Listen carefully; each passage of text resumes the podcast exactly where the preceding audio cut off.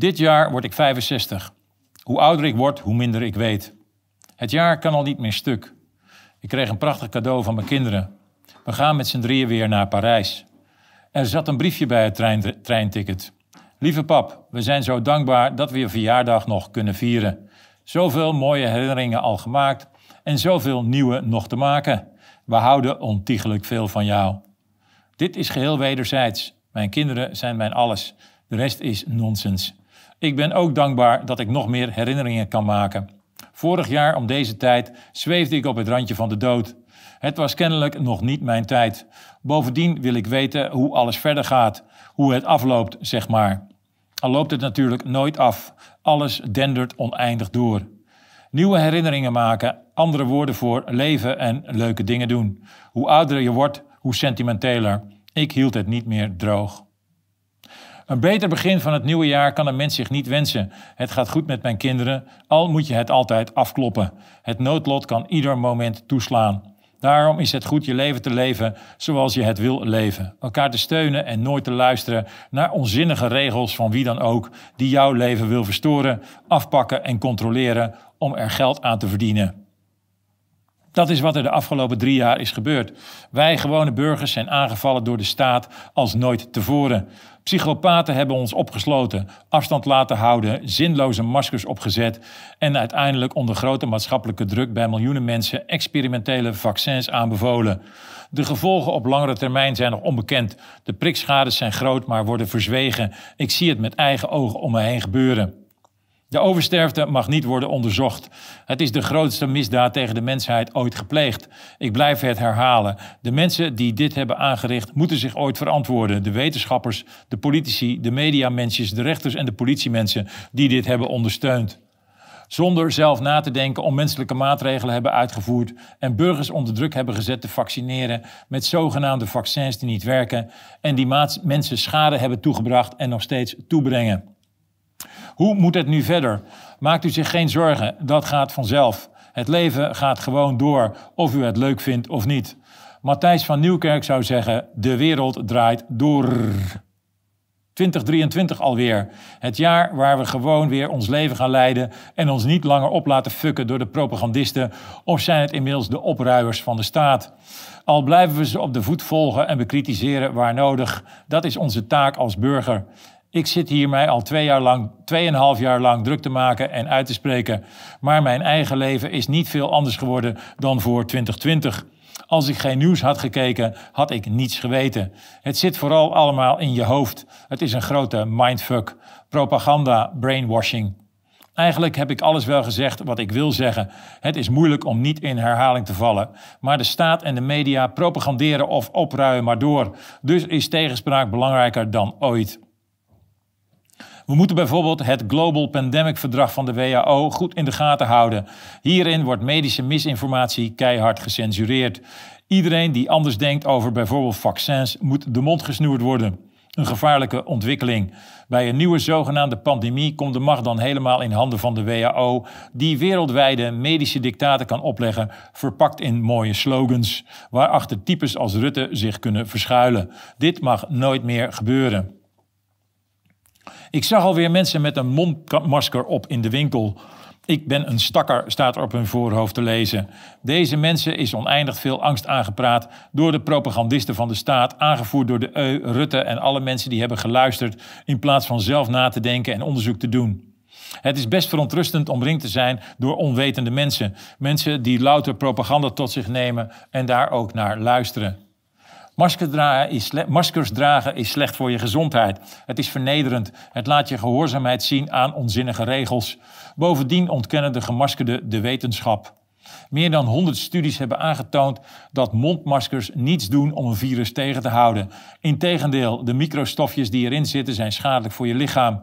Het dreigen van een masker is gebrek aan respect voor de menselijkheid. Voor kinderen is het misdadig. Het is gedragsverandering, niet meer of minder. Kinderen wordt ingeprent angst te hebben voor de wereld, de medemens en het leven.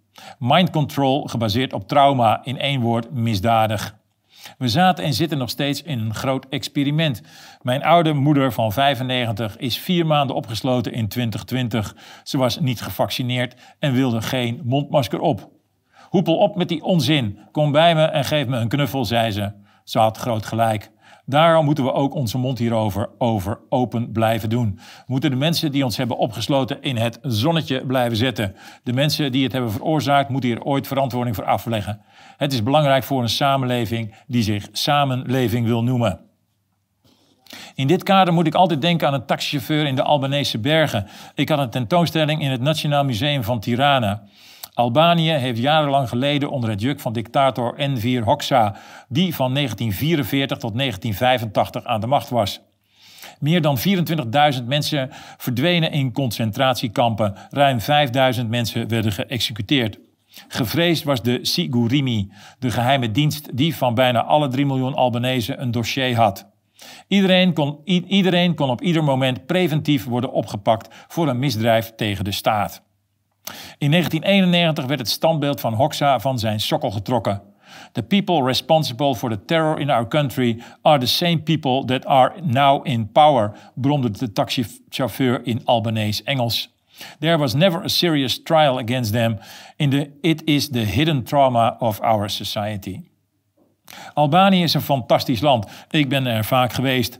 Albanese zijn de aardigste mensen die ik ken. Alle boeven zitten waarschijnlijk hier in West-Europa.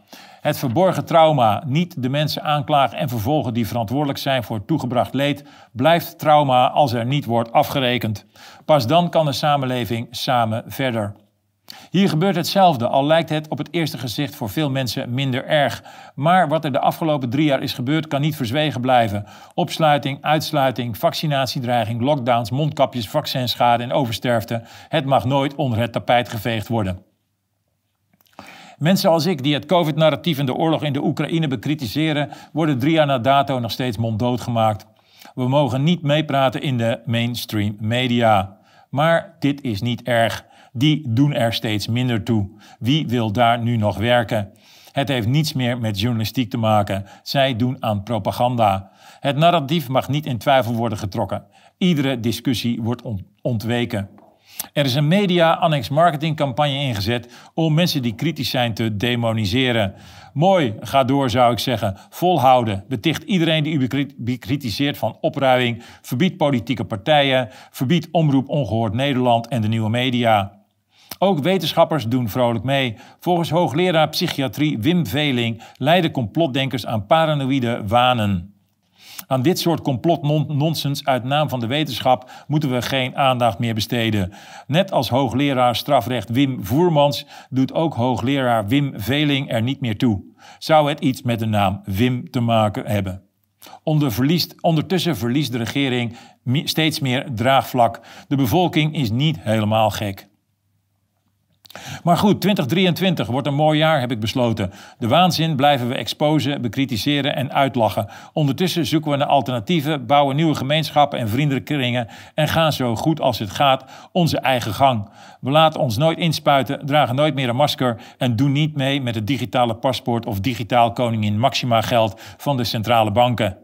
Wees een goed mens en laat anderen in hun waarde, dan ben je al een hele Piet, zei mijn grootmoeder altijd.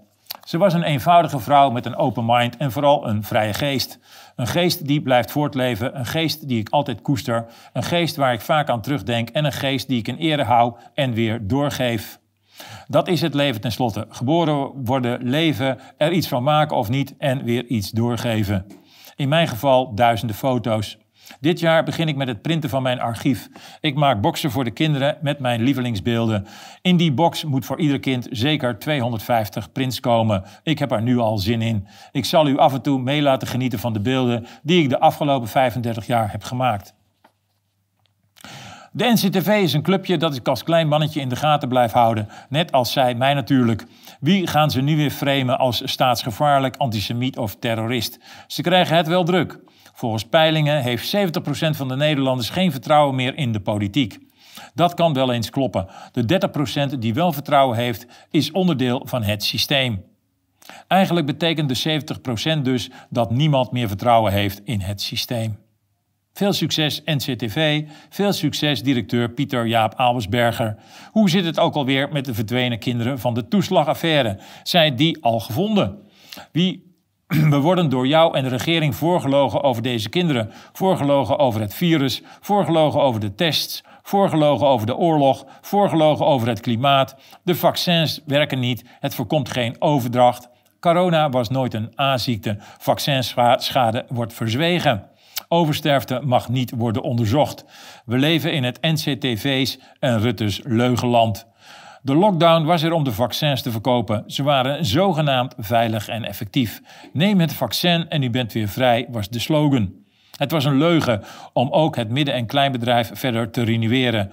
Mondmaskers, afstand houden, vaccineren. Het was een grote mindfuck om mensen te veranderen ten faveur van Agenda 2030, die stiekem over de bevolking is uitgerold. Misschien kan de grote hoogleraar Wim Veling eens onderzoek doen waarom we twee jaar lang geen mens meer mochten zijn. Het is aan de mensen met paranoïde wanen te danken dat het voorlopig niet zo ver is gekomen en ook nooit zo ver gaat komen. 2023. De propagandaoorlog is nog in volle gang, maar het spervuur is voorlopig afgeslagen. Het is allemaal bluff met belastinggeld. De munitie van de tegenstander is meer en meer aan het opraken, net als de granaten van de Oekraïnse strijdkrachten. De kracht van de mainstream media is voor een groot deel uitgewerkt. Er moeten andere mindfucks voor in de plaats komen. Censuur ligt op de loer. Gewoon je tegenstanders verbieden.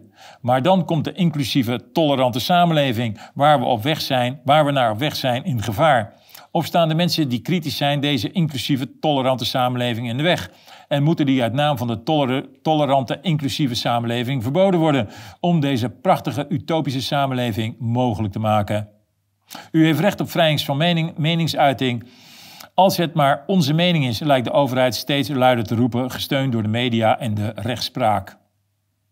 Op het VVD-congres zei Rutte dat hij de instroom van migranten substantieel omlaag wil brengen. Rutte liegt altijd. Alles wat Rutte zegt is andersom. Hoe hij dit gaat regelen, zei hij er niet bij. De enorme migratiestromen is WEF-politiek. Mark is een belangrijke loopjongen van deze club en de achterliggende machten. Veel Nederlanders weten dit nog niet. Er wordt geheimzinnig over gedaan. Maar volgende week gaat onze Mark speechen op het World Economic Forum in Davos. Net als president Zelensky en andere steunpilaren van de WEF-politiek als Tedros van de WHO, Larry Fink van BlackRock, Jens Stoltenberg van de NAVO, Zi Chu van TikTok en andere mediamannetjes van CNN, Bloomberg en The Wall Street Journal. Want zonder de media is de Great Reset van het World Economic Forum natuurlijk onuitvoerbaar. De destabilisering van Europa via grote migratiestromen is, is beleid. Een oplossing of plan is er niet, zei Rutte op het VVD-congres. Hij liegt, er is wel een plan. Het heet omvolking. Als ik sloeber uit Afrika was, nam ik ook de boot, het vliegtuig of de trein. De vluchtelingen zijn net zozeer het slachtoffer als de dorpjes waar ze terechtkomen. Laat de grote krachten van het WEF ons niet tegen elkaar uitspelen. Trap er niet meer in. Het is bewuste Rutte-politiek. Hij is een loopjonge leugenaar. Het zijn simpelweg te veel migranten. Uw columnist heeft het even nagezocht. Afgelopen jaar 2022 migreerden tussen de 350.000 en 400.000 vluchtelingen naar Nederland. Meer mensen dan een stad als Utrecht. In Amerika is het nog veel erger. Daar zijn de grenzen opengezet, behalve als je uit Europa komt. Ik mag Amerika niet in, ik ben niet gevaccineerd. Maar aan de zuidgrens met Mexico spelen zich krankzinnige tafereelen af. Joe Biden en zijn neocons voeren een oorlog om de grens tussen Rusland en Oekraïne, maar zetten ondertussen in eigen land de grenzen wijd open. Heel Zuid-Amerika wordt uitgenodigd. Mensen, geld, drugs en wapens komen ongelimiteerd het land in. Het is bewuste politiek. Maar welke politiek? Het lijkt erop om een einde te maken aan soevereine staten. In een versneld tempo moet de nazistaat worden opge opgeheven, net als in Nederland. Rutte ligt zijn eigen achterban keihard voor. Volgens bronnen binnen de Verenigde Naties is het de bedoeling de komende jaren 100 miljoen mensen uit, uit met name Zuid- en Midden-Amerika in te laten stromen. Momenteel wordt de zogenaamde push-and-pull methode gebruikt. Zuid- en Midden-Amerikaanse landen worden door de VS gedestabiliseerd om zo de vluchtelingenstromen op gang te brengen. Drugskartels mochten ongelimiteerd hun gang gaan. Tegen Nicaragua zijn door de VS strenge sancties afgekondigd. Het land crepeert, mensen slaan op de vlucht. No boots meer on the ground, we just sanction them. De macht van de dollar, voor zolang die nog duurt. Amerika loont, kom naar ons. De borderless society wordt onder onze ogen gecreëerd. Nieuwe democratische stemmers stromen al mars het land in. De middenklasse wordt gedestabiliseerd. Dat is wat we ook in Europa zien, zien gebeuren. Wie profiteert is altijd de vraag. De 1% die vrijwel alles al bezitten. De macht wordt meer en meer gecentraliseerd. Het WK voetbal van 2026 is een voorteken. Het moet het WK worden van The Americans. Canada, Amerika en Mexico. één land. Op weg naar een wereldregering. Er komt steeds meer weerstand. 2023 wordt het jaar van de klokkenluiders. Er komen steeds meer onderzoeken die aantonen dat de vaccins gevaarlijk zijn. Dokters gaan zich meer en meer uitspreken. Ron DeSantis begint rechtszaken in Florida. Het wordt steeds duidelijker dat het geld heeft geregeerd. Het, verdienmodel van pharma is fraude. Langzaam begint dit door te dringen in parlementen en steeds meer huiskamers. Het is fraude op fraude op fraude. Alles is gecorrumpeerd. Voorlopig gaan we nog verder de rabbit hole van de leugen in. Voorlopig wordt het nog gevaarlijker. Maar 2023 kan een keerpunt worden. In 2022 hebben de VS en Europa miljarden belastinggeld in Oekraïne gepompt. Ogenschijnlijk om Oekraïne te helpen in zijn strijd voor vrijheid en democratie. Dit ondanks het feit dat Oekraïne al lang wordt beschouwd als een van de meest corrupte landen ter wereld. En niemand weet waar al dat geld eigenlijk naartoe gaat. We zitten midden in een oorlog die escaleert en escaleert en we kunnen niet eens een rationele discussie voeren over wat de oorzaken van deze oorlog zijn en hoe we hem kunnen beëindigen. De neocons hebben jaar geleden het buitenlands beleid van de VS overgenomen. Het politiek systeem is gemilitariseerd, overgenomen door geheime diensten, gebaseerd op geheimhouding. Niemand die weet wat er eigenlijk gebeurt. Precies hetzelfde dat we in Nederland zien gebeuren. Niets wordt meer uitgelegd, niets wordt meer besproken. Gewoon je bek houden, zei Rutte. Daar sprak hij voor één keer de waarheid. We zitten niet alleen in een propagandaoorlog, maar inmiddels ook in een echte oorlog tussen de VS en Rusland. Het is buitengewoon gevaarlijk. We krijgen te horen dat Rusland Oekraïne is binnengevallen uit het niets. Het achtergrondverhaal wordt weggelaten. De media roert de oorlogstrom. War, war, war.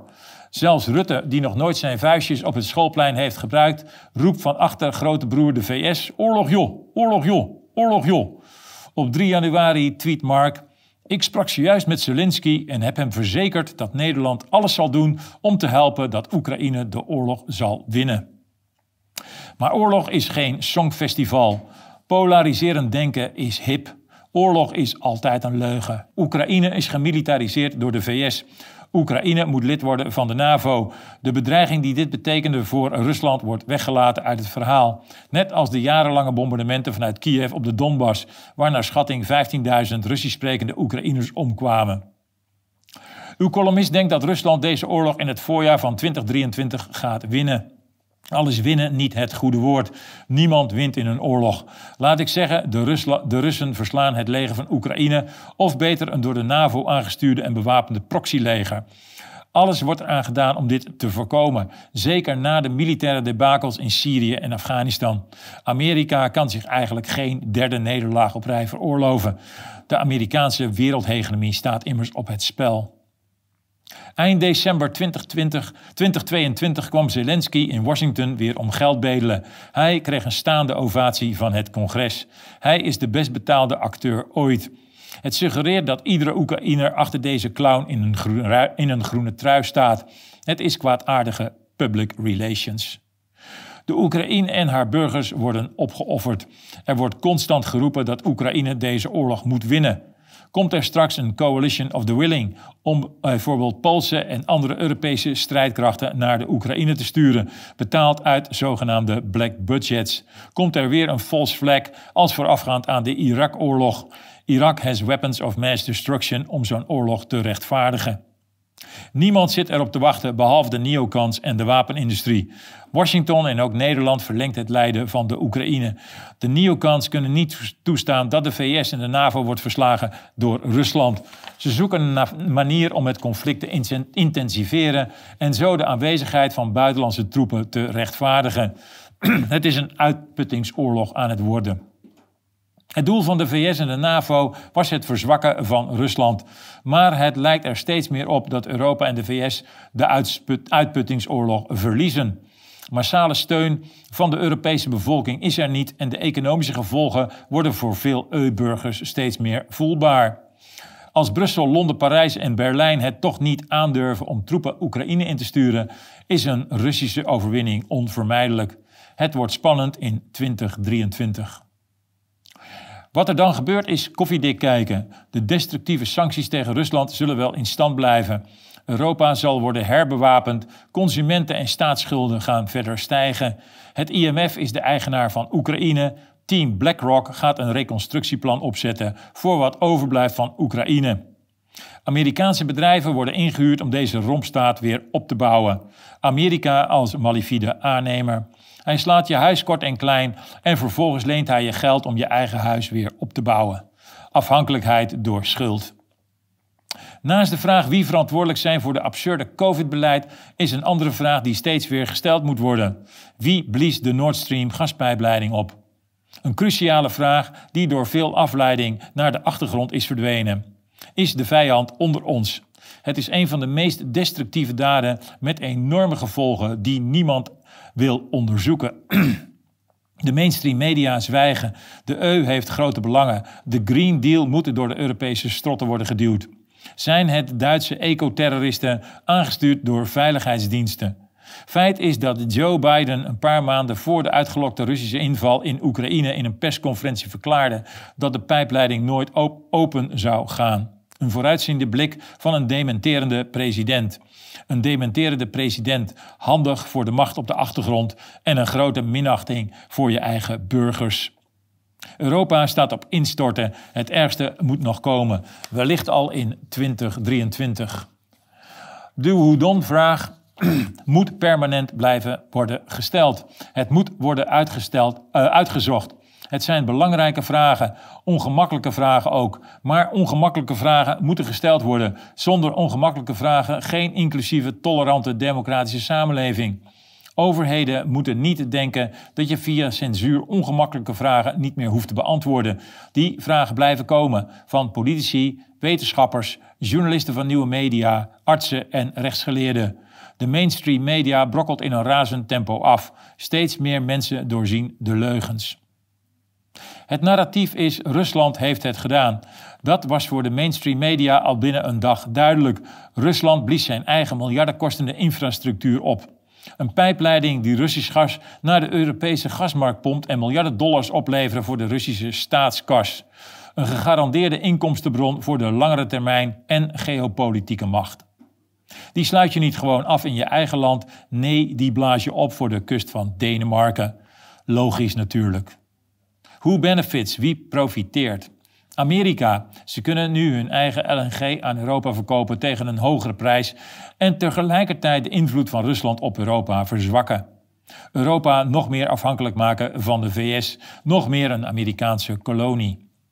De verwachting is dat veel grote, zware en chemische industrie, Europese industrie, hun activiteiten zullen verplaatsen naar de VS, omdat ze simpelweg de olie en gas die nodig is niet mogen kopen van Rusland of Iran. Deze industrie laten draaien op de windmolentjes van Rob Jette en Frans Timmermans is een groene illusie. Toch wordt 2023 een mooi jaar. De cijfers zijn ons gunstig gezind. Engel nummer 2023 gaat ons helpen. En dan bedoel ik niet Willem Engel. Focus op je spirituele groei is de boodschap van Engel 2023. Het is een positief getal dat optimistische, levendige energie en enthousiasme deelt. Het wordt een goed jaar. Engel 23 gaat de ommekeer teweeg brengen. Je moet ook alles altijd weer klein bekijken. Wie het kleine niet eert, is het grote niet weert. Ik ga dus met mijn kinderen naar Parijs. Dat gaat niemand mij afnemen. Ik ga mijn archief printen en Feyenoord wordt kampioen.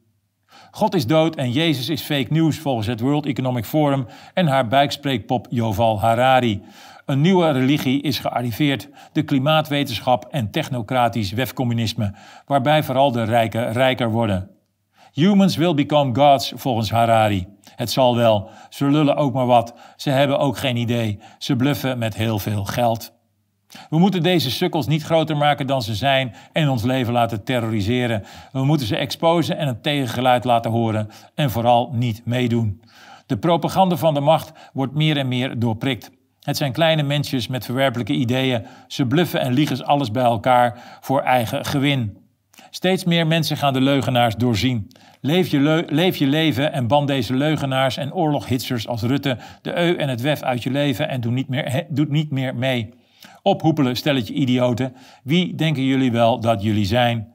Het leven blijft ook in 2023 een groot mysterie. En dat is heel fijn.